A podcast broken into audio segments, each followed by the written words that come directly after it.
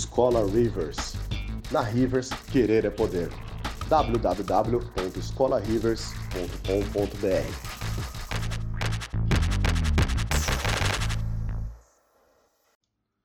Sejam muito mais do que bem-vindos e bem-vindas a mais um podcast da Rivers. Antes de qualquer coisa, sigam a gente nas nossas redes sociais, como o Instagram e o Facebook. Pode encontrar simplesmente pelo nome de Escola Rivers. Muito obrigado e fiquem então com o seu podcast. Muito boa noite, galera. Como é que vocês estão? Espero que tudo certinho. Muito mais do que bem-vindos a mais uma livezinha aqui da Escola Rivers. Vocês estão vendo e ouvindo Daniel Rivers. Isso aqui depois vai virar um podcast, tá? Então já fica atento no nosso link de podcast. A gente está no Google Podcast, a gente também está ali no do Spotify e diversos outros, beleza? É só procurar lá, Escola Rivers Podcast no Google que vocês encontram a gente, tá bom? Temos aqui as nossas redes sociais passando aqui embaixo, como se fosse um teleprompt, tá? É, temos o Instagram e o Facebook da, da Rivers, simplesmente como Escola Rivers, e o nosso site, beleza? Gente, então, muito prazer para quem não me conhece, sou diretor e fundador aqui da escola, tá bom? Fala, William, já está aqui. Não sou um Robin Hood, eu gosto desses nomes aqui. Maravilha, gente. Então, galera, é só fazer um jabazinho, um jogo rápido aqui. Se vocês acessarem o nosso site lá, vocês vão ver algumas novidades, tá? Mas olha só, semana que vem vai rolar um curso novo e eu vou dar um spoiler porque eu não me aguento. Eu sei que a gente vai falar hoje sobre cinema e não se fala de spoiler, mas curso não tem problema falar de spoiler, né? Basicamente, a gente vai estar lançando um curso de cinema, falando sobre isso aí, né? Então, a gente vai estar dando um curso que a gente vai estar ministrando conteúdos de modelagem 3D para cinema, rigging que o pessoal usa, costuma usar em cinema, simulação de tecido, de, de simulação de física para cabelo também, e etc e tal. Eu estou dando justamente um spoiler. Então, semana que vem a landing page vai estar pronta lá e os melhores alunos vão estar passando por um processo seletivo para trabalhar na O2 pós. A gente fechou essa parceria com a O2 aí, foi bem sensacional. Beleza, gente? Eu vou estar ministrando algumas aulas. Para quem não sabe, eu trabalhei na quinta temporada do Black Mirror, então dá para falar algumas coisinhas lá de modelagem. Beleza? Gente, é isso. Chega de Daniel, porque a gente não quer ver Daniel, a gente quer ver a nossa poderosa hoje. E eu, ela é tão poderosa que eu precisei de uma ajuda aqui, gente. Eu precisei trazer uma, um cara aqui para me ajudar. E ele, e ele é um cara que ele está estudando Houdini para pipeline de cinema. Então, nada melhor que um cara que vai trazer uns insights assim para ajudar a gente, como um cara que está iniciando esse processo, beleza? Então, vou receber aqui o meu querido sócio Matheus Massari. Fala, queridão. Salve pessoal, Massari na área, produtor, empresário, gestor aqui na Rivers e hoje com um prazer enorme de bater esse papo com a Marcela. E sim, eu odeio a fase da neve do Enduro.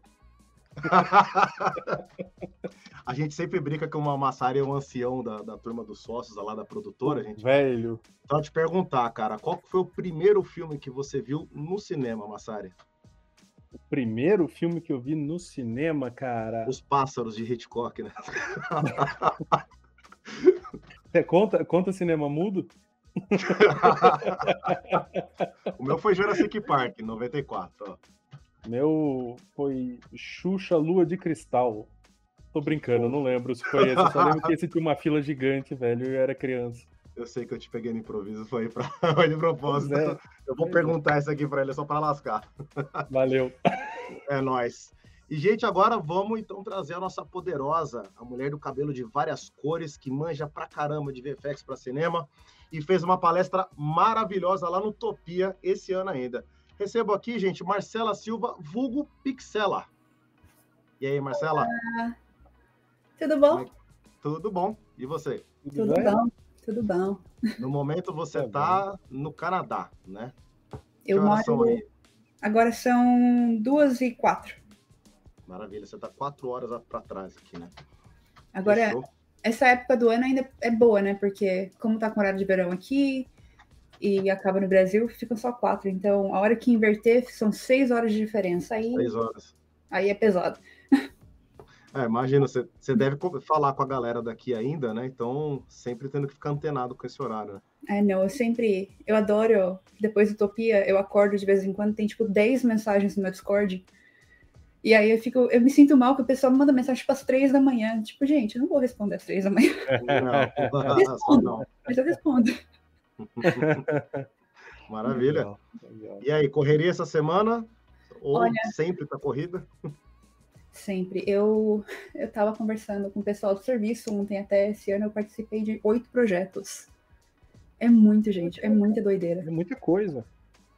É muitas, é uma atrás, é uma coisa atrás da outra, assim. Então, para mim, graças a Deus, eu tenho, tipo, acaba um projeto, eu começo outro, logo em seguida.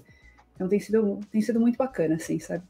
Bem punk. Que legal. Maravilha. Que legal. Então, vamos começar então a entrevistinha, gente. E Marcela, eu sei que uma galera, pelo que eu tô vendo aqui, uma galera já te conhece, mas eu vou pedir para ficar registrado aqui. Faz uma introdução rapidinha, quanto tempo você está na estrada, com que você trabalha, por favor. Então, uh, prazer, meu nome é Marcela. Uh, eu sou compositora sênior na WetaFX.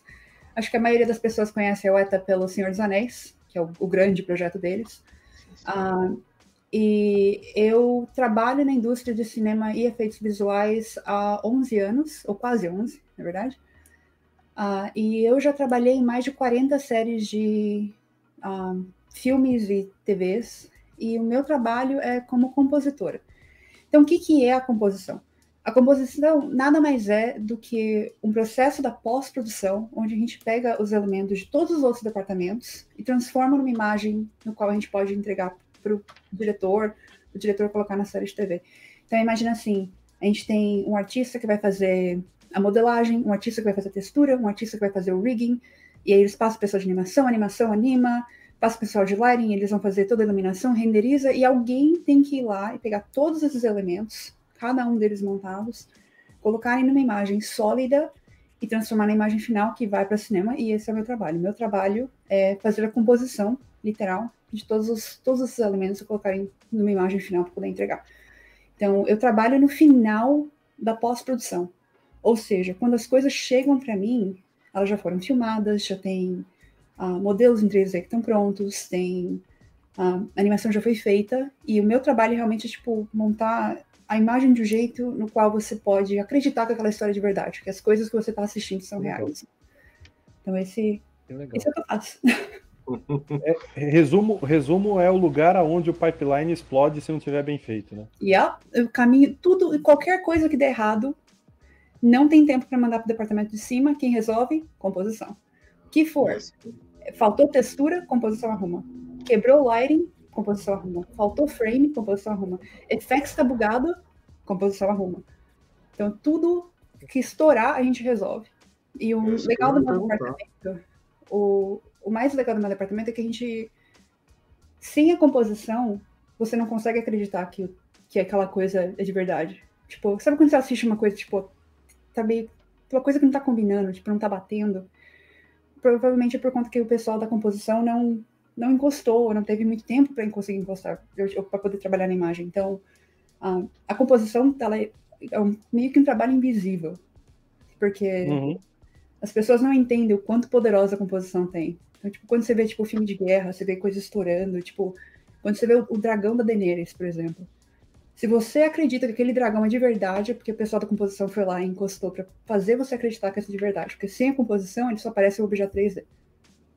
Então, é isso é, que eu falo. Fica aparecendo aqueles 3D, legal. aqueles recortes do Chaves, né? Yeah. Do nada aparece uma mão gigante. Assim, Exatamente. só encaixa.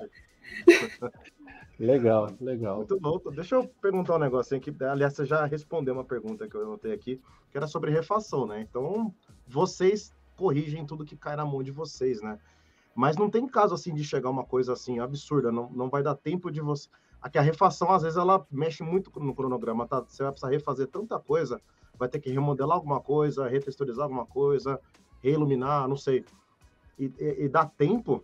Eu sei que é uma pergunta capciosa, mas então, dá tempo de você fazer tudo? Depende da escala do problema. Então, por exemplo, imagine que assim, você tem.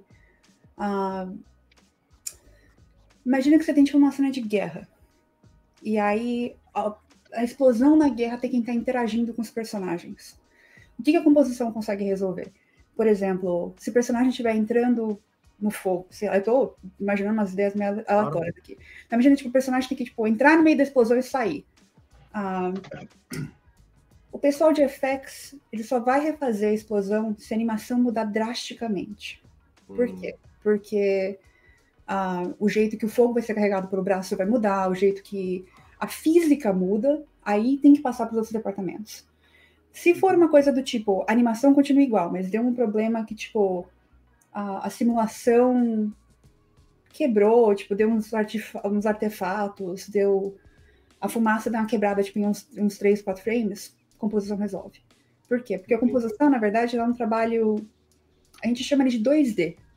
Então, imagina como se fosse fazer tipo um paint over. Então, hum. a gente tem a opção de pegar pedaços de 3D e montar ele no 2D e animar ele exatamente como se tivesse sido renderizado direto do software 3D. Então, quando a gente fala de redo, se for coisa simples, composição resolve. Se vier. Tipo, eu já tive situações que eu tive que recortar pedaços de braço em 3D e fazer, tipo, frames no meio do caminho, sabe? Então, tipo, por exemplo, não gostaram da animação lá, do cotovelo para a mão. Então, a gente consegue cortar e, tipo, fazer toda a parte de modificação da junta e reanimar na composição, em vez de mandar isso pro pessoal de animação. Porque imagina que, assim, o que às vezes leva para mim duas, três horas para resolver, assim, num dia bem ruim, leva um dia para eu resolver, vai levar uma semana assim, de mandar para o departamento de cima. Porque são tantas camadas, é muita grana. É, é muito muita grana. É. Então, a composição meio que é o. A gente fala que é, é tipo o salvador da pátria, assim. Tem muita coisa na minha carreira mesmo que às vezes eles viram, ah, não sei o quê, ah, a gente precisa ressimular isso, precisa ressimular aquilo. Aí, norma, normalmente, quando chega essas situações, eu aviso para os supervisores do tipo, deixa eu tentar. Deixa eu pegar minha hora aqui, deixa eu tentar resolver, porque uhum. se eu mandar para outro departamento para resolver, bem, é muito tempo de espera. E aí, quando chegar para mim, chega de última hora, quer dizer que eu tô ficando até as três, quatro da manhã. Então, deixa eu tentar resolver. Porque quando, quando as coisas chegam quebradas para mim, é problema. Porque eu sou a última pessoa antes do editorial. Então, de mim, a imagem que eu, que eu faço vai direto para o som. Então não tem, não tem uma pessoa ainda. Caraca, reta finalzinha. Eu trabalho no final do final da produção. A única, o único tipo de alteração que acontece depois que passa da composição é normalmente do lado do cliente. Uh, eles têm um colorista, porque a gente faz a primeira parte da colorização no nosso, na nossa parte. Mas no cliente, ele tem um colorista que ele vai realmente bater ter certeza que o filme inteiro tá. que as cores do filme estão corretas, né? Porque você quer ter certeza que, tipo, de uma cena para outra, a cor da pele não muda, que a, cor da roupa não muda. Então, normalmente, eles têm um, um colorista na, na, nos estúdios grandes que eles fazem só, tipo, os finais de alteração de cor. Mas a montagem mesmo da imagem final, quem faz sou eu. A gente pode dizer que a composição é uma. como se fosse um mate page, edição de vídeo mais from hell? Eu falo. Detalhado. Eu falo, o jeito que eu explico para a família, para a família conseguir entender, eu falo que é Photoshop de filme. É Photoshop de filme. E eu gosto de explicar a composição como, uh, como a teoria do bolo, que até a, é a teoria que eu uso para explicar para pessoas que não são de VFX. Então, imagina que assim, a composição é como se você fosse realmente fazer um bolo. Então, uma pessoa vai te trazer o ovo, uma pessoa vai trazer a farinha, o leite, o açúcar, o que você for usar, usar na receita. O meu trabalho como compositor é pegar todos esses ingredientes e transformar num bolo para poder vender para o cliente. Agora, se o cliente vai enfiar a mão no bolo depois, mudar a cor, é problema deles. Mas pelo menos o bolo bonito eu entrego. então, gente, eu, só, eu sempre tento explicar desse jeito, porque tem muita gente que eles acham que o filme é só feito com 3D, sabe? Tipo, ah, porque todas as cenas vêm tudo perfeita do 3D, que, tipo, uhum. abriu mais, renderizou, fechou, é assim que vai entrar. Tipo, não, gente a gente tem muito elemento 2D que a gente coloca. A gente, sabe, adiciona granulado em cima do bolo para deixar bonito, sabe? Então, ah. são várias são várias técnicas do 2D que a gente traz dentro do, da pipeline de 3D para poder realmente vender uma imagem para você acreditar. Então, esse, esse basicamente e, e pensando, e pensando nisso, Marcela, que software que é o software de cabeceira da tua área? Aquele é, que é o principal? Chama Nuke, uh, que hum. é da The Foundry. Ele é um software de composição. O mais próximo dele que você consegue achar uh, fora da pipeline seria o After Effects. Só que o After Effects é ainda mais usado para motion. Uh, porém, o After Effects em si, ele tem algumas ferramentas que são as mesmas ferramentas que a gente usa no Nuke. Então, por exemplo, o Keylight para tirar fundo verde, a gente tem exatamente a mesma ferramenta dentro do Nuke. Ou o Optical Flares, que todo mundo adora, a gente usa exatamente uhum. o mesmo Optical Flares do After Effects, a gente usa ele no Nuke, exatamente igual, mesmo browser, mesmo. A única diferença é, Quando a gente usa ele no Nuke, a gente tem a opção de 3D. Então eu consigo trazer elementos do 3D, eu consigo trazer a câmera, uma axis, o objeto, uma cena em 3D e eu consigo linkar o Optical Flares dentro para poder realmente simular como se estivesse sendo filmado. Então, mas é pessoal que tem interesse em aprender composição, aprenda Nuke. Um, ele, você consegue pegar licença gratuita dentro do site da The Foundry. Tem a versão não comercial que é super bacana e é padrão. Quem quiser, quem tiver interesse uh, sobre, sobre composição e trabalhar com composição, precisa saber Nuke. A Foundry é a mesma do Mari, né? Aquele, é a mesma tipo, Mari. Painter, né? Pode crer. E a mesma do Katana também. Pode crer, verdade. Você esqueceu dele. É uma coisa que dá para notar bem, né? De repente pegar uma imagem como exemplo, aqui no caso, por exemplo, do King Kong, né? Dá para ver bem trabalho seu de ordenar. No nosso aqui a gente chama em games, aqui a gente faz muito games, animação, né? Você deve fazer muito também look dev, que é para uhum. tentar fazer as coisas ornarem mais, né? Então, por exemplo, aqui dá para ver o macaco ele não vai chegar aqui para você, né, com fumacinha, né, que no caso ele tem por exemplo, assim, rebatimento de luz, né? Aqui ele está emitindo uma certa luz e dá uhum. para ver todo ele né, numa certa parte. Isso aqui provavelmente tem um pessoal de iluminação, mas não fica exatamente do jeito, do, de um jeito convincente, né? Você é. provavelmente tem que dar um color correction, uma coisa do gênero. Deu uma travada aí. Travou para você também, é, Marcelo? Travou, travou, travou para mim. Problemas técnicos de live, gente. Problemas eu tô técnicos. vendo as mensagens que a Priscila Neri mandou ali no, no chat. Priscila, você roubou duas perguntas minhas. a, a, a Pixel, ó. A Marcela acabou de mandar mensagem para mim falando que a luz dela acabou. é sério, cara? É, eu é. acho que ela vai tentar voltar pelo celular. Gente, tenham paciência, fiquem aí, não desistam de nós. Vocês gostam Quem sabe Rivers. faz ao vivo. A gente vai se virar aqui. Mas a pergunta que a Pri faz é, é clássica, né? Aquele de, de qual é o trabalho que você mais se orgulha, né? Quero muito perguntar isso para ela. Gente, aguentem aí mais um pouquinho. A gente tá voltando já já com ela aqui. Aí ela voltou. Oi. Aí... Oi. gente, peraí. Tá teste ponta cabeça. Fique em paz. Ah, não foi? Peraí, por que, tá de cabeça aqui? Foi? Não foi? Foi. Minha luz Foi. acabou. Que azar. Olha, no Canadá acaba a luz, gente. Eu não sabia. Acaba a luz, gente. Tô tentando abrir o computador. Enquanto isso, vamos deixar aqui você, meu suportezinho. Pra eu conseguir ligar o computador de novo. Vê se pode um negócio desse. Na hora que eu tô falando negócio, acaba a luz. Tá tranquilo. É, tranquilo. Acontece. Só chega um pouquinho mais próximo do celular pro microfone pegar melhor. Peraí. Tô tentando ligar o computador enquanto isso. Vamos lá. Tá legal. tá tranquilo. É, não lembro Mas... se lembra. Pode, pode continuar.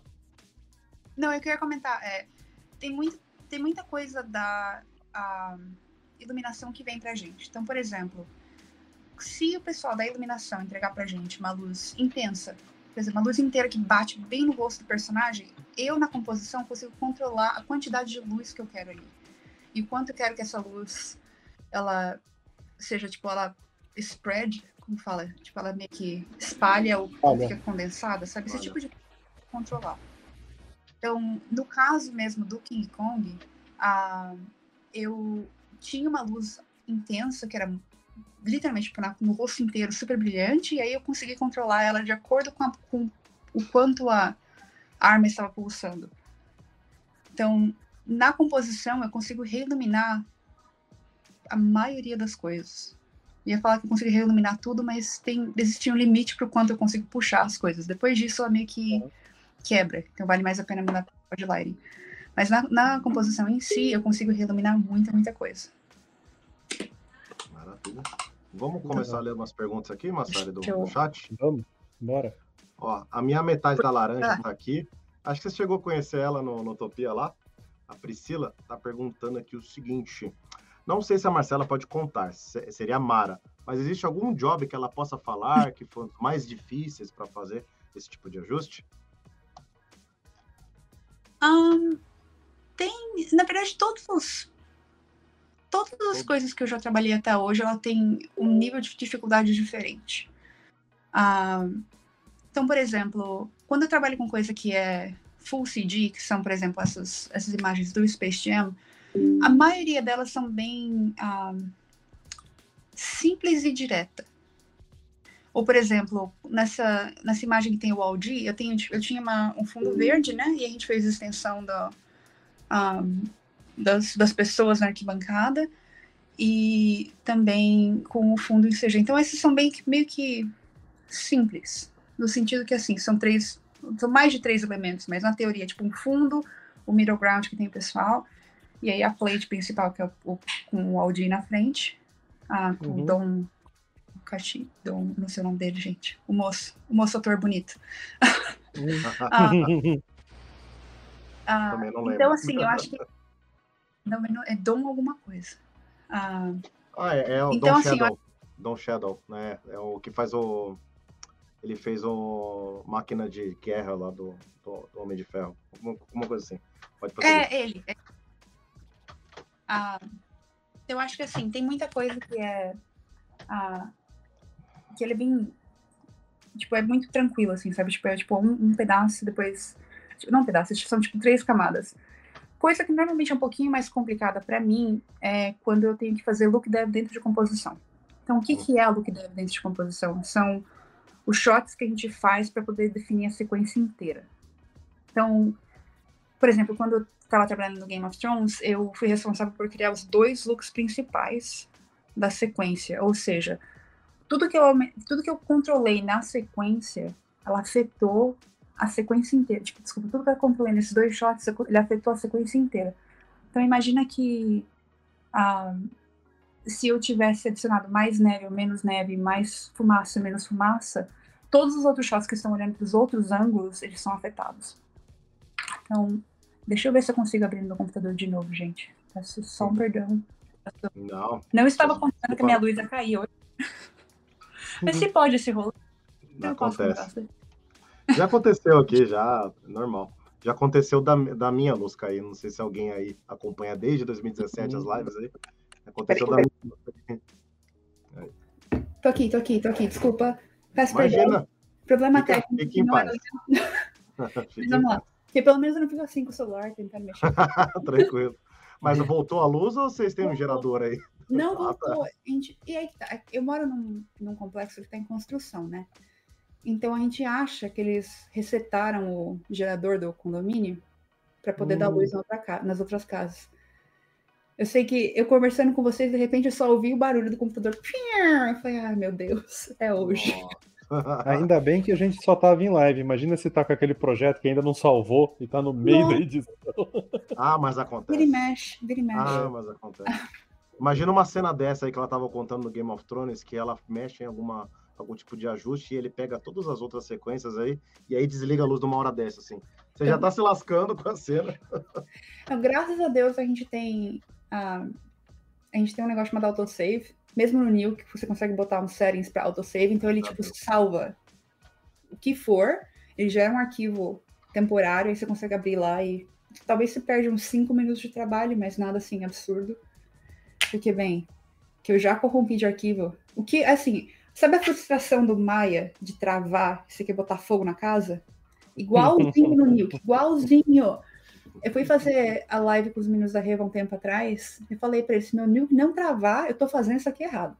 Não deu outra. Abriu o negócio, travou, fechou tudo. Não, alegria. É o seu parâmetro, né? Se, é. se não tiver travando, tá errado. É uma emoção, né? Tipo, Nossa, trabalhar demais. com uma dificuldade. Mas, então, um, quando eu trabalho muito difícil, normalmente quando. Um, peço perdão, assim, só para voltar para o tópico, porque eu tive que interromper claro, duas vezes. Manda bala. Mas tem. Todo trabalho tem, tem uma dificuldade. Normalmente, quando a gente está lidando com shots que vão afetar mais sequências, eles são mais, mais complicados. Inclusive, o jeito que eu monto o arquivo, ele tem que ser de um jeito que possa ser transferido para outros shots. Porque quando a gente está montando qualquer tipo de composição para cinema, ou para série de TV, ou que for, mesmo para comercial, se a cena é filmada, ah, vamos dizer, por exemplo, aqui no meu escritório, e aí você vai girar a câmera para cá e ver meu corredor, ou você vai girar para cá e ver minha janela.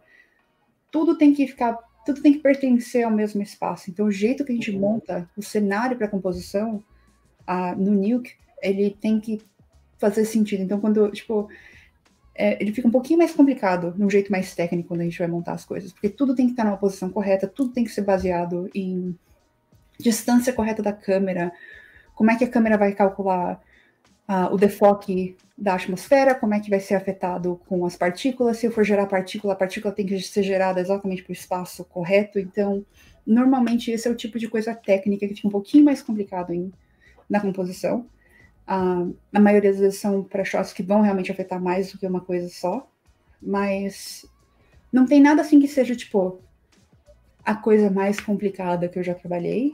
Acho que todo, uhum. todo trabalho, independente de ser ou full CG, ou, ou plate com live action, ou mesmo animação, uh, todos eles têm um nível de dificuldade. Então, tem coisas simples, que é tipo, que a gente chama de A over B, que tipo, tem o fundo, põe, põe o personagem em cima, arruma defoque de lente, tá ótimo. E tem coisa que a gente vai passar três meses, às vezes até mais. Eu já trabalhei num shot uma vez durante um ano e quatro meses. Uh, Meu Deus. E aí são, tipo, versões e mais versões e mais versões de atmosfera, de, de testando fumaça, tentando neve, testando um monte de coisa. Então, tudo depende depende do shot. Eu imagino. Tem um, um, probleminha que a gente tem passado aqui na. A gente trabalha muito na Unreal, né? A gente faz cinemáticas aqui para jogo, para animação e tal. E a gente está querendo dar aqueles passos a mais, então estudar um pouco mais de Virtual Production, então a gente está empacando numa coisa que eu queria perguntar para você, se, se, se, você tem que, se fica na sua mão de você tem que corrigir isso aí, que é alinhar a lente, né? Acontece muito, por exemplo, de você tá fazendo uma animação de um cenário, vamos supor, coisa básica, né? aquela rotaçãozinha. Só que você tem uma certa configuração de lente e o time aqui. Quando você vai encaixar o 3D, você tem que tentar parear o máximo possível. Tanto da Unreal, e no caso de Virtual Production, às vezes tem a câmera real mesmo, né? Sim. E o problema que a gente está tendo muito é, é, tentar parear bem as lentes, né? Inclusive o Massari... Distorção da lente. É, e o, o nosso outro sócio, Rafael Vogo Satanás, né? O nosso apelidinho carinhoso que a gente dá para ele. É, eles passaram uma sexta-feira inteira, ficaram tão depressivos, Marcelo, que eles quase foram pro bar assim, chorar as pitangas, oh, não conseguiram parear as, as, lentes lá. Ele falou, Daniel, a gente passou a tarde inteira né, tentando fazer isso. É. Enfim, queria perguntar se você passa, vocês, né, que você e sua equipe, passam por problemas semelhantes ou se vocês realmente alinham tudo isso antes. Quero acreditar que sim, né? O pipeline já está previsto. Então, sim e não. Ah, existe na indústria de, de, efeitos visuais em si, a gente tem, e também na animação, a gente tem o departamento, o departamento de layout e o departamento de match move, que são responsáveis por. Uh, layout é o que vai colocar todas as câmeras do 3D num espaço neutro, e a gente usa essas câmeras dentro da composição. E o departamento de match move vai, poder, vai gerar as câmeras baseadas no que foi filmado do cliente. Entendi. Então, assim, normalmente quando chega na composição, as câmeras já estão definidas. Porém, sempre tem um porém. Ah, às vezes a gente tem problema na câmera. Às vezes a gente tem problema que uma, vamos dizer, se forem duas plates separadas, às vezes a plate que foi filmada do lado pro fundo tem uma lente diferente da, da plate que foi filmada na frente. Então aí já começa um pequeno grande problema, né? Porque você tá, imagina uhum. se tem uma câmera de tem uma lente de 50 milímetros de 50 milímetros e uma de 180. Hum. Então, a posição delas já está diferente no espaço, o jeito que elas estão lendo está diferente no espaço. Para a gente conseguir fazer elas lerem certo, é um, é um demônio. Uhum. ah, Excelente definição. Eu, por isso, por eu, isso que a gente chamou o Satanás para poder trabalhar nisso aqui. Normalmente, quando esse tipo de coisa acontece, o que a gente tenta fazer é a gente coloca a, a câmera que está a gente tenta resolver tudo com uma câmera só. Então, a câmera que a gente resolver, por exemplo, se for o fundo que está errado ou a, a, câmera da frente que está errada, a gente tenta estabilizar a imagem que foi filmada com a câmera errada e a gente coloca num cartão, literalmente um cartão 3D, e aí faz a câmera correta filmar essa Filmando imagem. aquilo. É. Por quê? Porque aí pelo menos a gente está unificando a imagem. E aí fica muito mais fácil. Ah, isso também ajuda a gente a controlar coisa do tipo, se a imagem estiver tipo, se movendo de um jeito estranho, a gente consegue estabilizar ela no nosso, do nosso lado. Então tem várias coisas de correção que a gente consegue fazer no momento que você unifica as câmeras. Mas problema de câmera, bem, olha, pode ser em, em qualquer lugar. Você pode trabalhar no estúdio pequenininho, que só faz comercial, até estúdio gigante, sempre acontece. Sempre. E porque depende, depende da visão do diretor. Aí o diretor resolveu filmar um negócio com 20 câmeras, quer dizer que a gente tem que usar as 20 câmeras. Então, assim, eu já, eu já vi umas, umas doideiras assim antes, ah, mas é bem comum, viu? Não é só vocês. Dor de cabeça Aí, aí. Massari, a, a gente não é burro, pelo menos. Não, não, não, não, pelo amor de Deus. Eu acho que. Mas dica de amiga, se vocês conseguirem unificar, pega a câmera que tá dando meio errado, ou a câmera que vocês acham que é a correta, faz a. converte a. Tipo, estabiliza a câmera e põe outra. Literalmente, põe duas câmeras para poder girar uma. Que ela, ela resolve. Bacana. Paliativos Bacana. técnicos. Bela saída. Paliativos técnicos. né? Paliativos técnicos. Não é gambiarra, é paliativo técnico que a gente Ah, bem. Pô, resolve. mas, pô, mas falar pra você que muitas vezes você tem que estudar e treinar, sei lá, seis meses pra aplicar uma gambiarra, parou de ser gambiarra. Já Ah, virou, É, virou é, uma lacuna exato. no pipeline, cara. Acabou. Exato. Na exato. verdade, eu, eu falo que é. Não é nem gambiarra. É um jeito prático e rápido para resolver. É, mas Você, é, quer, você quer resolver do jeito complicado ou você quer, tipo, um, you know, uma coisa rapidinha assim, ó, resolve, ninguém vai ver, chama, tipo, call it a day. Então, é o, é o day que a gente vai. ainda mais que vocês têm dias, semanas pra resolver o negócio. Não, não dá pra voltar Não. e replanejar um pipeline melhor, não dá, né? Às vezes eu tenho, tipo, uma hora para resolver, gente. Às vezes Uma hora é mancada. eu já, eu já tive coisa que, assim, tem que, tipo, resolver em uma hora e não tem, não tem que fazer. Ou tem que mandar pro cliente, tem que mandar pro cliente, composição se vira, faz o que tiver pra fazer, depois a gente resolve. Então, Imagino. Sempre. imagino. Você, você considera que você, isso te estressa? Uma pergunta um pouquinho mais emocional, mais psicológica. Você, Ah. você consegue relaxar? Porque assim, eu tô me colocando na sua pele, eu já tô quase infartando aqui já, entendeu?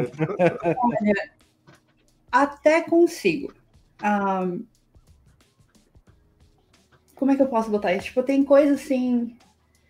Por conta que eu já tô fazendo isso tem tantos anos, às vezes quando dá umas, quando dá umas cagadas, peço perdão pelo português, mas não precisa ah, fala. Aqui tá liberado o palavrão. quando, quando as coisas dão uma cagada, chega na composição e não tem que, que resolver, normalmente é tipo, tipo, ah, fine, a gente já vai e resolve, sabe? Não tem, Uhum. não tem muito estresse. Normalmente o que me estressa é quando tem, às vezes, eu não sei se vocês já ouviram, aliás, eu tenho certeza que vocês já ouviram falar, por exemplo, ah, o diretor não gostou da sequência, vai refilmar. Hum. Hum. E isso acontece direto. Então, já aconteceu, acho que comigo umas 30 vezes, nem eu sei. Quase todos os shows que eu já trabalhei até hoje teve refilmagem. Então, quando esse tipo de coisa acontece, normalmente a deadline não muda. Então, o dia da entrega não muda. E aí, normalmente estressada, porque a quantidade de trabalho que eu tenho para entregar é muito grande para pouco tempo. Nesse sentido, eu fico meio nervosa. Mas quando é problema de resolver coisas de outros departamentos, a gente respira fundo e tipo, é mais um dia, sabe? Do jeito que eu falo pra todo mundo, Game of Thrones pagou meu casamento. Então, Tá certo, então assim, tá pagando as contas, tá tudo certo. tá certo, tá certo. Eu cheguei, eu cheguei num nível agora também que eu tento não. Eu não me apego mais às coisas. Quando a gente começa na indústria, mesmo de games, de animação, o que for, a gente tem aquela, a gente tem aquela coisa do tipo proteger o trabalho da gente, porque é o nosso trabalho. O que eu aprendi nesses longos desses anos é que, na verdade, o meu trabalho não é o meu trabalho, o meu trabalho é o trabalho dos outros. Eu estou resolvendo a ideia alheia. Então eu tento não me apegar. Então, se tipo, eu faço as coisas e o cliente não gosta, tudo bem, não me faz menos artista. Não me faz uma pessoa ruim. É a, di- é a direção deles, é o que eles querem, sabe? Então, Uhum. eu tento passar por esse desapego emocional na indústria, só para realmente conseguir fazer meu trabalho cada vez melhor. E assim, existem clientes que eu vou ter que mandar versões 200 vezes, sabe? Então, eu tento meio que não deixar isso me afetar emocionalmente para conseguir chegar na versão 200, porque se eu começar a ficar nervosa na versão tem, na tem, vê se pode, na versão 10, ah, eu vou me desgastar à toa, tipo, o cliente não tá nem aí, sabe? E aí, quando eu me estresso, eu tô afetando as outras pessoas do meu time também. É verdade. Então, eu tento sempre fazer esse desapego emocional. Não é bem desapego, porque eu ainda gosto muito do meu trabalho, sabe? Mas eu tento não deixar me afetar no nível pessoal, porque se eu estou ganhando a oportunidade de trabalhar na série XYZ, quer dizer que eu ralei pra caramba para chegar aqui. E não é porque a direção do, do, cliente é diferente do que eu gostaria que me faz menos artista. Com certeza. Então, eu tento sempre não deixar me afetar tanto com o estresse. Mas não vou mentir que eu, que eu não fico estressada. Tipo, ontem, se deixasse, eu colocava fogo no metade do departamento. Então, tem dia, né? tem dia que é. é. Aliás, você falou do, de botar fogo no departamento. O De Angelis mandou uma pergunta aqui, que já ficou até lá para trás, aqui. perguntando lá. Isso. Como está o trabalho na, na UETA hoje? Está, estão todos work from home ou uh, tá, tá presencial? Como é que tá? Tá, tem gente que tem, tem gente que trabalha de casa, tem gente que trabalha do escritório, depende do projeto, depende da demanda, depende da preferência. Eu conheço gente que prefere trabalhar do escritório porque tem criança, gato, cachorro e não consegue lidar com a família em casa, eles preferem estar no espaço mais tranquilo. Ah, eu trabalho de casa, o motivo pelo qual eu trabalho de casa é porque eu resolvi sair de Vancouver, na verdade eu estou numa cidade próxima, e me leva mais de uma hora para chegar em Vancouver, então eu acho que ninguém precisa dirigir mais de uma hora, né, para chegar lá. Então, acho que. E... Ah, mas então é opcional, cada um, cada um escolhe. O... Cada um escolhe. Eles são muito flexíveis. Aliás, a indústria, desde que o Covid aconteceu, que tem muita coisa ruim que aconteceu com o Covid, sem dúvida alguma.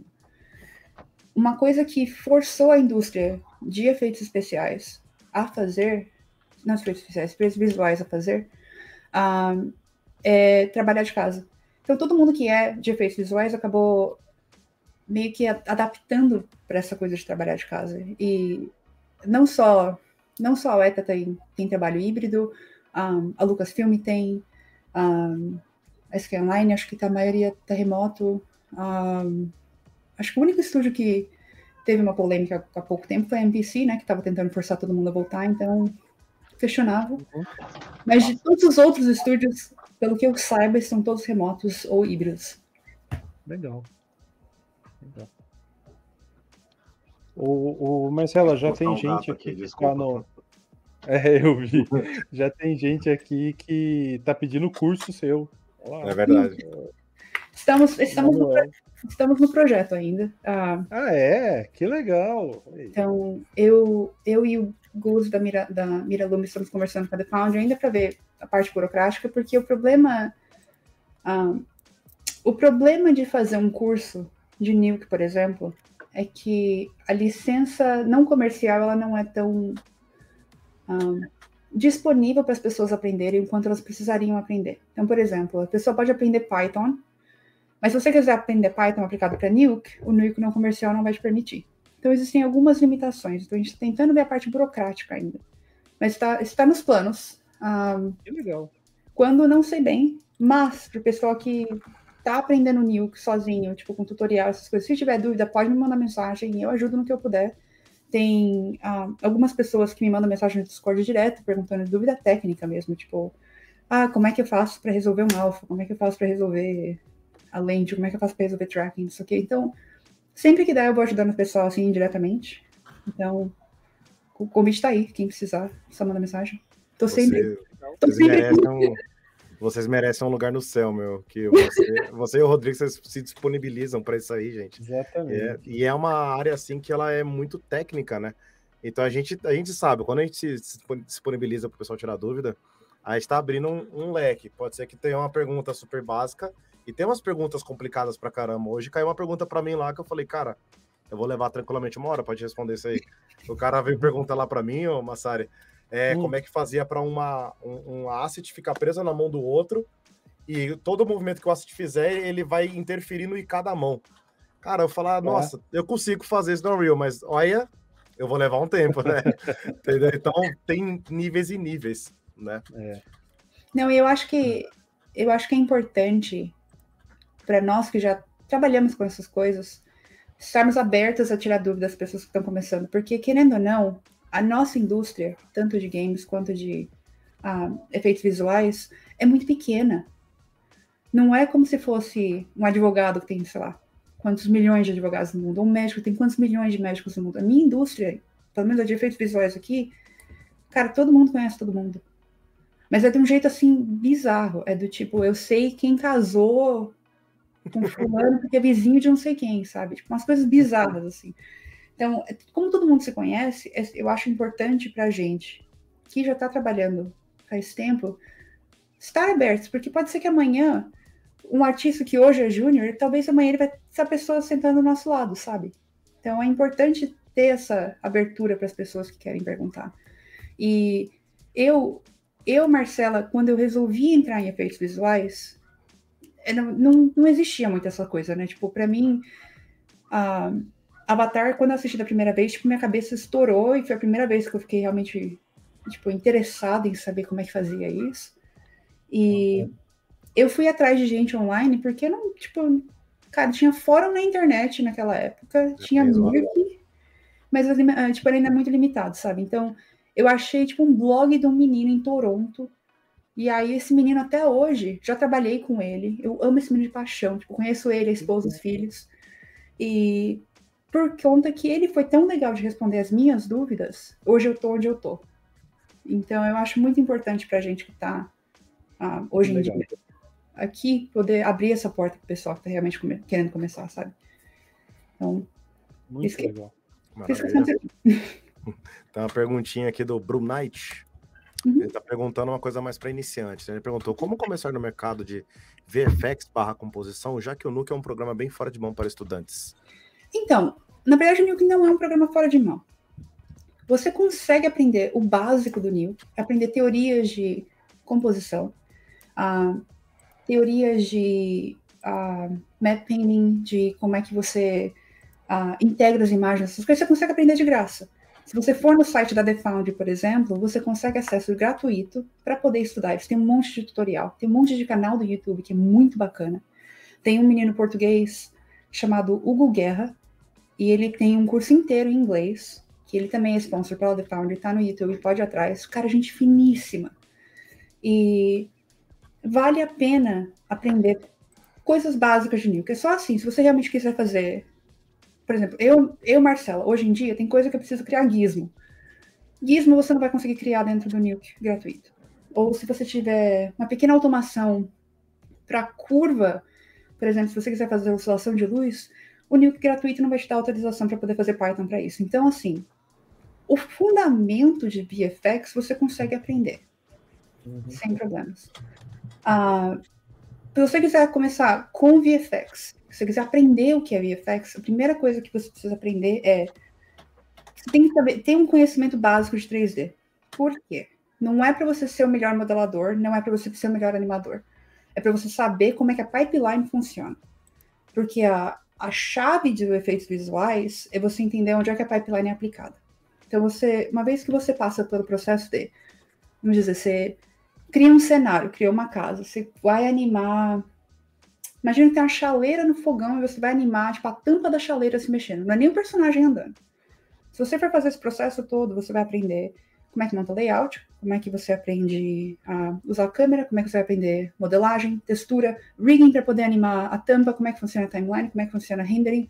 Uma vez que você sabe tudo dessa base, Aí você pode escolher uma área que você realmente gosta. De repente, a parte que você mais, go mais gostou foi texturizar a chaleira. Então você já hum, sabe legal. da textura dali, você pode se aprofundar em texturização. Se você se aprofundar em texturização, provavelmente você consegue entrar na indústria de games ou de VFX. Então são pequenos passos quando você aprende 3D para conseguir entrar em VFX. Um artista de VFX não faz tudo. Não existe isso. VFX é bem é, seccionado, seccionado Peço perdão. É, segmentado, separado. Ele é, ele, é, ele é bem nicho mesmo. Tipo, afunilado. É afunilado. É, tá Eu uso, eu uso bastante esse. Não, é, mas peço perdão, gente. Meu português Imagina. é uma vez a cada três semanas quando eu falo com a mãe.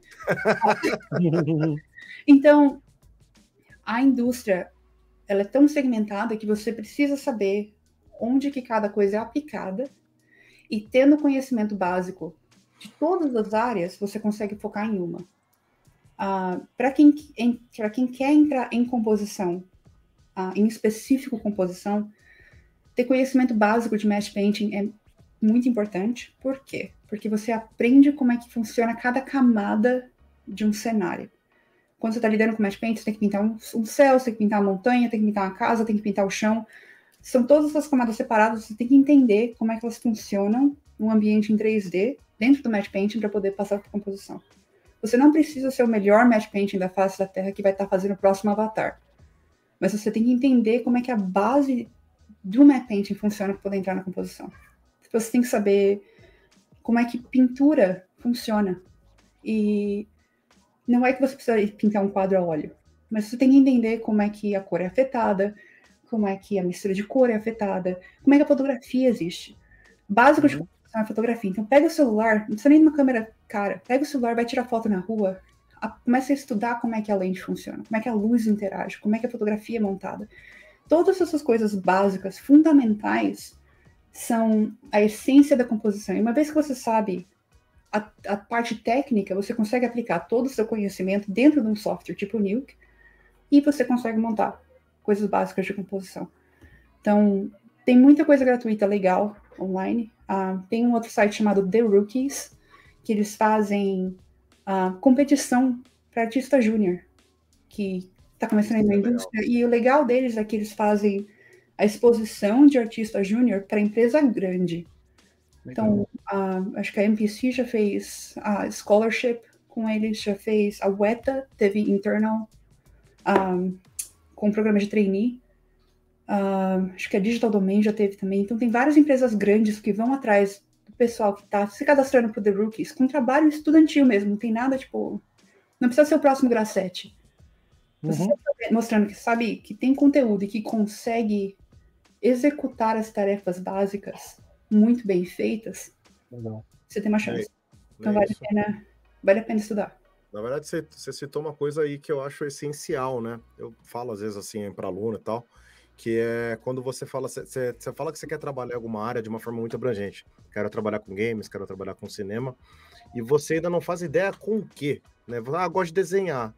Então, aí você, foi exatamente o que você falou, passa por, por, todo o pipeline, passa por ele completo, que pode ser que você encontre a sua vocação, que nem você falou, o exemplo de texturizar uma chaleira. Pô, eu, eu fiz tudo, mas o que eu mais gostei foi irrigar. Eu prefiro irrigar uhum. do que animar, já recebi aluno assim, né? E uhum. tem gente que odeia rigging, só de falar de rigging parece que coça tudo, né? E o cara prefere animar. Eu. Então é realmente isso aí. é normal né? Mas aí a pessoa pode preferir uma certa etapa, né? E só assim você vai descobrir, que é o que a Marcela tá falando, né? Tudo é muito. É, você, precisa de uma certa especialização. Para você chegar nessa especialização, você precisa passar por todas elas para descobrir, todas as etapas para descobrir, né? Eu achei maravilhoso isso que você falou. Isso aí vai virar um recorte com certeza. com certeza. Maravilha. É, temos mais perguntas aqui. Deixa eu. Gente, eu, vocês mandaram bastante pergunta, agradeço muito. Pode mandar, a gente tem mais 12 minutinhos de live aí. Tem uma aqui que até eu tô curioso. Ó, Wesley perguntou: onde encontramos esse link desse Discord aí? Você citou um Discord alguma hora aí? Ah, meu, o meu Discord é. Peraí, deixa eu mandar aqui no, no chat. Você vai mandar o. É o seu ou é. Não, é o meu mesmo, gente. Ah, tá. Eu não tenho. Quero da, da comunidade. Não, eu não, não tenho comunidade. Eu faço parte de algumas comunidades que me chamaram. Ah, peraí. Vou mandar, eu só sei mandar aqui no, no, no private, mas eu vou deixar se você compartilhar. Eu compartilho para eles, vou deixar. Então, o meu Discord, quem quiser mandar mensagem pode mandar. Eu fico mais que feliz de responder. Ah, peço só paciência, porque às vezes eu estou em reunião e não consigo responder logo em seguida, mas normalmente eu respondo. Tenha um bom senso, gente. Educação em primeiro lugar. Teve até, no outro dia, eu achei bonitinho demais, porque teve um menino que me mandou mensagem no Discord pessoa mais educada da face da Terra, mas ele veio me pedir ajuda para conversar num vídeo sobre desigualdade no trabalho, não sei o quê, tipo, pro trabalho da escola. Mas eu achei bonitinho ah, demais. É fofo. Eu fui lá e conversei com o menino. Tipo, eu, nem, eu preciso perguntar para ele como é que trabalho na escola. Então, tipo, eu, sabe, eu ajudo no que eu puder, sabe? Porque eu acho que Bacana. a gente precisa ser exemplo para as futuras gerações. Então, ah, Tô, tô sempre aí, pode mandar mensagem, quem quiser. Eu ajudo no que eu puder. Maravilha. Ó, o Thiago Ferrari, ele deu uma ideia aí, eu gostei. É. E, como eu sou parceiro do pessoal, eu tô convidando vocês a entrar num grupo de Rodine, no Discord de Rodine. Que quem é ADM é o Ângeles, né? Nosso brother que conversou com a gente. Eu acho que agora eu acertei o nome dele. Yes. Você pensou na palminha, fala eu sério. Pensei na palminha, eu tive que parabenizar. para quem, quem não pegou na, na entrevista ele de Angeles, eu achei, fiquei tudo meio sem graça. E aproveitando, ó, esse primeiro link que eu mandei, esse que eu tô colocando aqui agora, aqui na, até na telinha, esse é o do de Rudine. E esse aqui é o nosso. Entra também no nosso da Rivers aí, troca uma ideia com a gente. Marcela tá convidadíssima, se quiser um dia entrar lá. Já. Aí, maravilha. Muito mais do que bem-vinda. Aqui, a Pri tá falando o seguinte: Marcela é muito maravilhosa, essa mulher não existe, merece todo o sucesso do mundo e mais vários M's. Oh, meu Deus, vocês são amor demais. Ah, meu. Obrigada. A, a, gente sabe reconhecer humildade, né? É uma coisa que Exatamente. parece bobeira, parece meio é, frase de que fica no para-choque de caminhão, assim, mas a humildade tá morrendo, parece que tá morrendo. A pessoa começa a subir, a gente começa a ver, né? Toda, todo esse crescimento, você tá numa, falar, usando analogia de escada, você tá no, sei lá, no vigésimo degrau já, vigésimo quinto, e a gente às vezes sobe no primeiro, segundo, terceiro degrau, já começa a bater, sei lá, soberbia, já começa a ficar meio assim, né? Já não começa a ficar tão solícito, tão fácil de fácil acesso, assim, né? E, pô, quando a gente vê uma pessoa que é de fácil acesso, gosta de trocar ideia, gosta de falar do assunto, gosta de oferecer ajuda, pô, a gente gosta muito. A gente, é uma coisa muito legal. Então, parabéns pela pessoa também que você é. Imagina. Eu fico, eu fico feliz de coração mesmo de poder ajudar, porque, querendo ou não, a parte de efeitos visuais, as pessoas meio que não entendem, né? Que nem você comentou, o pessoal vira assim, ah, vou fazer games. Porra, legal, o que, que você gosta de games? Ah, eu gosto de jogar jogo. Não, ah, da hora. Tipo, o que, que você gosta? Tipo, vamos, vamos tentar entender aqui. Então, para efeitos visuais é a mesma coisa. O pessoal vira assim, nossa, eu vou fazer VFX. Porra, da hora. O que, que você gosta de VFX? Ah, acho da hora os Thanos aí. Ah, legal, mas o que, que você gosta do Thanos? tipo, eu acho que as pessoas não, as pessoas não têm acesso ao conhecimento técnico que vai, que entra nessas indústrias. Então, eu acho que é importante para a gente estar, tá, para a gente que já está trabalhando nisso, estar aberto para poder explicar. Tipo, deixa, deixa eu mostrar para você. Tipo, ah, o Thanos teve, tipo, 10 departamentos envolvidos, sabe? Inclusive a pessoa que foi lá, e, tipo, o, o moço lá, o ator, Josh um monte de marcação e roupa de mocap para poder fazer o Thanos, sabe? Então, tipo, não é só não é uma pessoa que faz tudo, não, são vários departamentos, são várias etapas, são vários processos, são meses e meses e meses de trabalho. Então, eu acho que é importante a gente estar tá disponível para poder explicar isso para o pessoal, porque um dia o pessoal se acha. Uma hora a pessoa vai aprender que o que ela gosta de jogo, na verdade, a história não é programar. É verdade. O que ela gosta de filme é. Que nem eu, o que eu gosto de filme é a composição, porque eu gosto de contar a história. Mas eu não gosto de animar. Se me botar para animar, eu vou ser a pessoa mais miserável da face da Terra. Uhum. Então, rigging para mim também é a pior coisa da face da Terra. Eu sofria mas, na aula. Teve que aprender um dia, não teve? Tive que aprender, teve que aprender. Me formei no, no, curso com a aula de rigging, usei o rigging no meu projeto final, nunca mais encostei, amém. Nunca mais. Tchau e benção, vai logo. Tchau e benção. Vai tarde. Aprendi, sei como funciona, então quando o pessoal usa termo técnico de rigging, eu sei usar. É. E quando eu acho que o rigging está quebrado por X, Y motivo, eu também sei comunicar para o departamento, é. por conta que eu aprendi o conceito. Então eu sei falar, ó, o, o weight disso aqui tá errado, o joint disso aqui tá fazendo um pop errado. Então a gente sabe comunicar com os outros departamentos. Então é importante a gente saber uhum. de cada coisa. Tá perfeito. Tinha uma propaganda, uma série vai lembrar, assim, nos anos 90, tinha uma propaganda lá que eu não lembro do, de qual era o produto, mas era do tipo assim, pra, você tem que saber o mínimo para não cair no conto do vigário de um mecânico. Esse aqui é da repimboca da parafuseta. Ah, tinha mesmo, cara. Tinha Aí mesmo. Sei, o cara inventou qualquer termo lá para enganar. É. Mas se a Marcela lá fala, não existe repimboca da parafuseta, existe pintura de influência. ó, tô perguntando aqui, ó. É, o Wesley tá pedindo o site. Você citou é um tal de The Rookies para é, iniciante de composição. Deixa eu achar aqui. É, é R-O-O-K-I? É R-O-O-K-I-E. The Rookies. Ah, com S no final. The Rookies e Peraí, deixa eu achar aqui. É therookies.co. Vou mandar aqui, não. Mandar aqui para mim? Aí.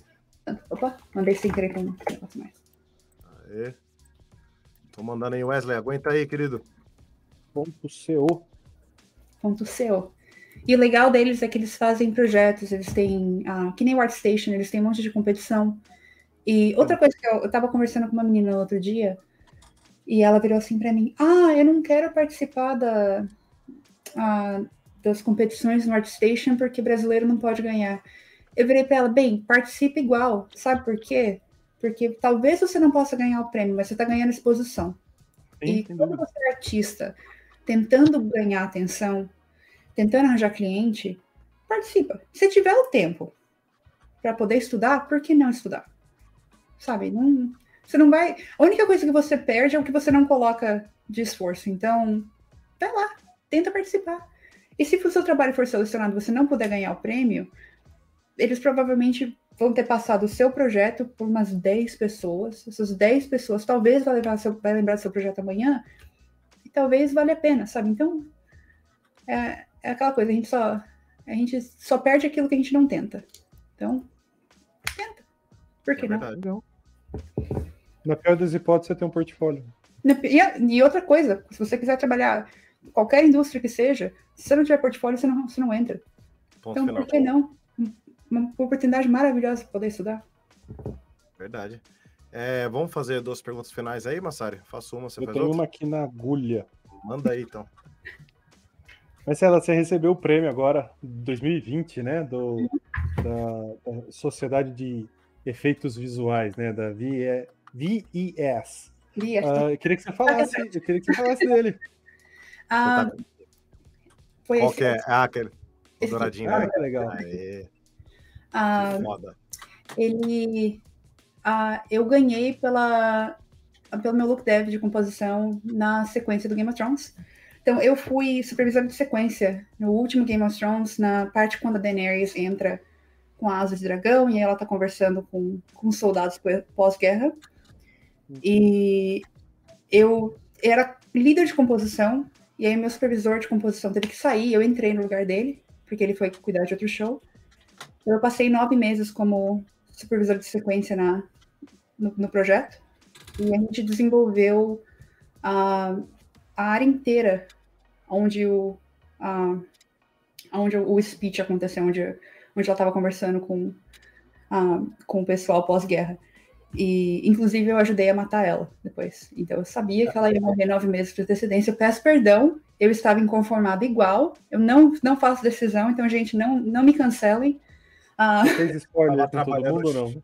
Cara, eu, eu lembro que quando eu comecei no Game of Thrones, uh, meus dois supervisores na época me chamaram numa sala porque eu falei para eles: Ó, oh, vou trabalhar, mas não vou assistir o historial.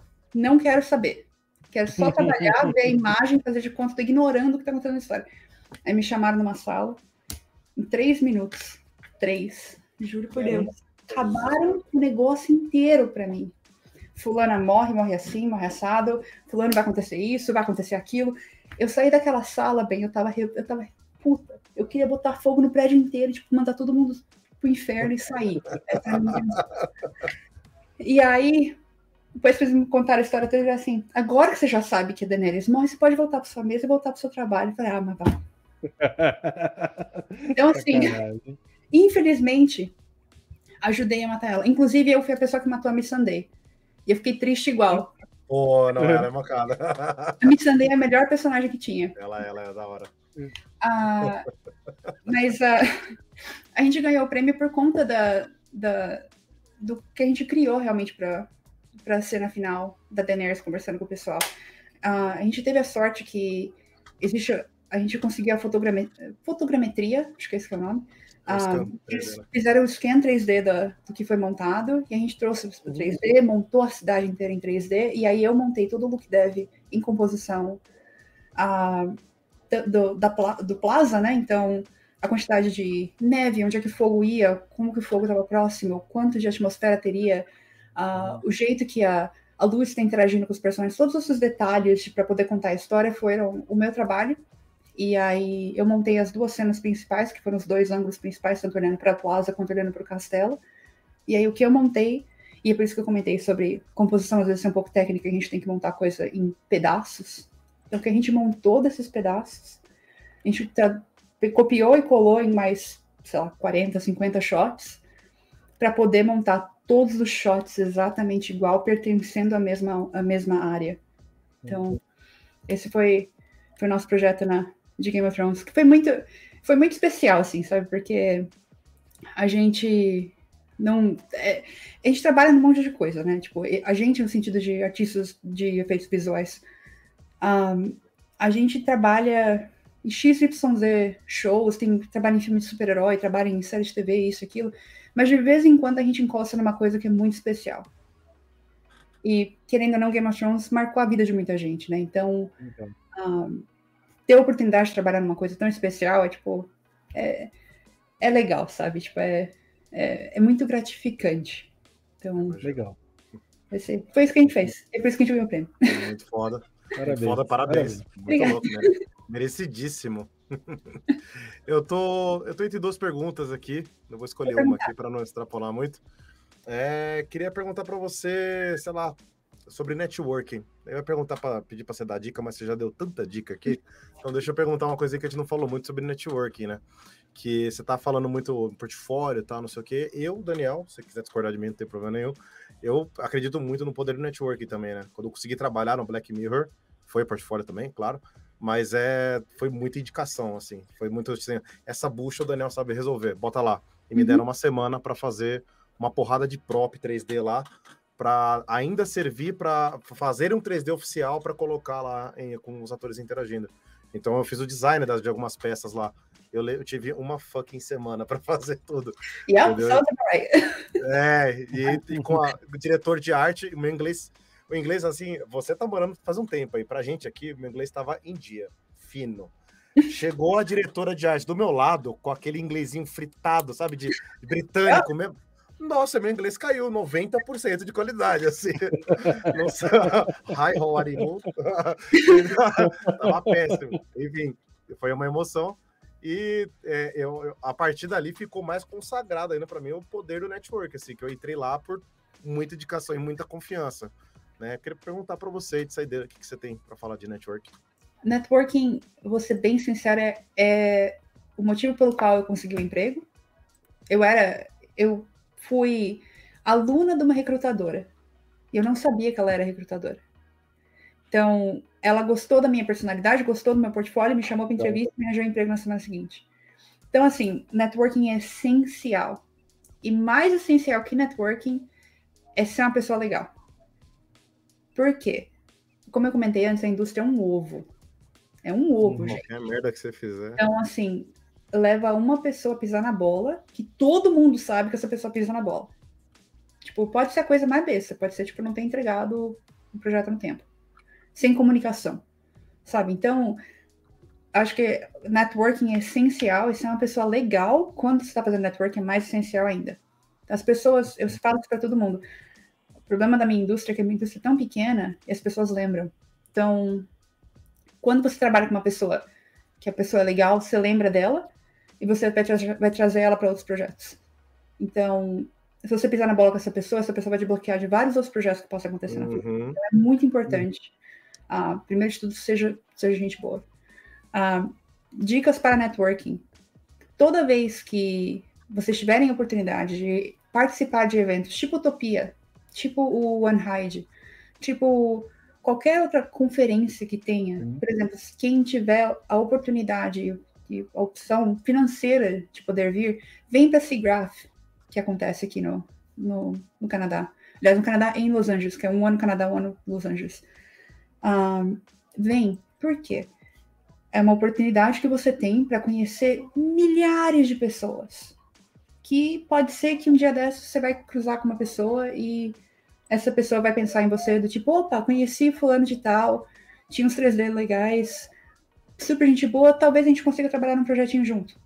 A partir daí você começa a abrir mais e mais portas. Então, uhum. participe de eventos, recomendo demais.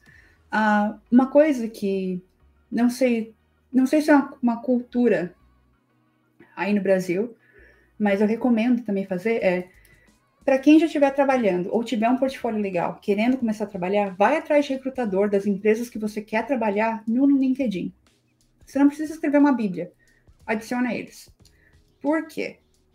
Se você posta os seus projetos no LinkedIn, assim, posta no ArtStation, pega o feedback normal, adressa o feedback, produz mais. Uma vez que você de vez em quando atualiza o seu LinkedIn postando seus projetos, uma hora, um desses recrutadores que você adicionou vai ver seu projeto e pensar, opa, talvez essa pessoa seja interessante. Então, vale muito a pena. Peço perdão. Então, vale muito a pena ir atrás de uh, recrutador no LinkedIn. Muito, muito a pena. Amigos que você tem que já estejam trabalhando na indústria, se vocês não têm eles no LinkedIn, por favor, vá atrás. O LinkedIn, querendo ou não, é o nosso principal para arranjar emprego. A maioria das vezes que os estúdios estão procurando, eles postam lá. E assim, segue todas as empresas que você sonha em trabalhar um dia. E não quer dizer que assim, hoje você começou a aprender 3D, amanhã você está na UETA. Não é assim que uhum. funciona. É um, é um processo. Eu me levou quase dois anos para conseguir entrar na UETA, desde a minha primeira entrevista. E assim, eu sonhava de conversar com eles, sabe? Tipo, era meu sonho de trabalhar com eles um dia. E um dia eu cheguei lá. Uma outra coisa que é legal também é, se você adicionar os recrutadores, ah, você pode perguntar para eles, mostra o seu portfólio e seja aberto do tipo, o que, que você acha? O que, que você acha que está faltando? O que, que eu preciso melhorar? Tem recrutador que vai te responder. Quando eu comecei, eu ainda era estudante, eu sentei com uma das recrutadoras da Lucasfilm, eu não tinha nem me formado ainda. E eu sentei com ela e perguntei: eu quero trabalhar com isso, o que, que eu preciso fazer? Eu juro por Deus, a moça sentou comigo durante uma hora e meia. E ela me explicou tudo. O que, que são as limitações, o que, que eles procuram, uhum. o que a pessoa tem que ser, o que, que a pessoa não tem que ser. E, tipo, eu trabalhei na Lucasfilm agora no começo de 2021. E eu achei muito engraçado, porque quando ela, tipo, me entrevista, eu já entrevistei com ela umas cinco vezes. E ela lembra de mim de sentar comigo há 10 anos atrás. E ela virou assim pra mim, nossa, é engraçado, né? Eu te conheço tem tantos anos e finalmente tô conseguindo te trazer pra cá. E é tipo, hum? é legal que ela conseguiu que ver esse caminho que eu passei, sabe? Então, seja legal com as pessoas, pode perguntar, recrutador, às vezes eles tiver tudo pegando meio fogo, que nem agora nossa indústria tá pegando fogo, precisamos de gente para ontem. Um, talvez eles não respondam direto, mas tem recrutador que vai parar, vai ler e vai responder. Então vale a pena um, pelo menos conversar. Sabe, não tem nada de errado, nada, e nunca vai ter nada de errado perguntar dúvidas para a pessoa que esteja na indústria. A única coisa que é errada, e eu já vou deixar isso bem claro para todo mundo, é se você chegar para qualquer recrutador ou qualquer artista, independente da indústria, e virar para eles, me arranja um emprego. Nossa, não. Aí não. Aí, amigo. Você se queima legal. Você se queima legal. Daí volta aquela parte do tipo, seja legal. Fundamento, uhum. conseguir emprego. Então, assim, tirando isso, se você for realmente, tipo, abertamente perguntar, olha, esse é meu projeto, o que, que você acha que eu preciso melhorar para um dia conseguir trabalhar aqui? Ou para um dia conseguir um emprego em XYZ? As pessoas vão realmente parar, te dar um feedback construtivo, e aí você absorve o, o feedback, estuda, vê o que você consegue melhorar e tenta melhorar para a próxima vez e continua fazendo isso até o dia que você chegar. Teve um menino que me mandou mensagem há uns. Vixe, agora tem tempo, já deve ter uns oito meses. E ele me mandou mensagem, tipo, no LinkedIn, do tipo, não, eu pensei, meu sonho é trabalhar com composição, e ele trabalhava, acho que, ou na Amazon, ou em algum outro lugar desses, assim, mas ele, tipo, era programador, tinha nada a ver com composição, tava estudando Nico por conta própria, e me adicionou no LinkedIn do nada, do tipo, ah, não sei o que, eu sei que você já trabalhou, meu sonho é trabalhar na UET um dia, e eu tenho estudado, você consegue me dar feedback para ver o que, que eu consigo melhorar? E aí, tipo, me levou uns dois dias, eu respondi ao menino, tudo que eu mandei para ele, juro por Deus, o menino estudou de novo, refez tudo. E hoje ele arranjou um emprego, acho que na Frame Store, como Júnior Composta. Que animal.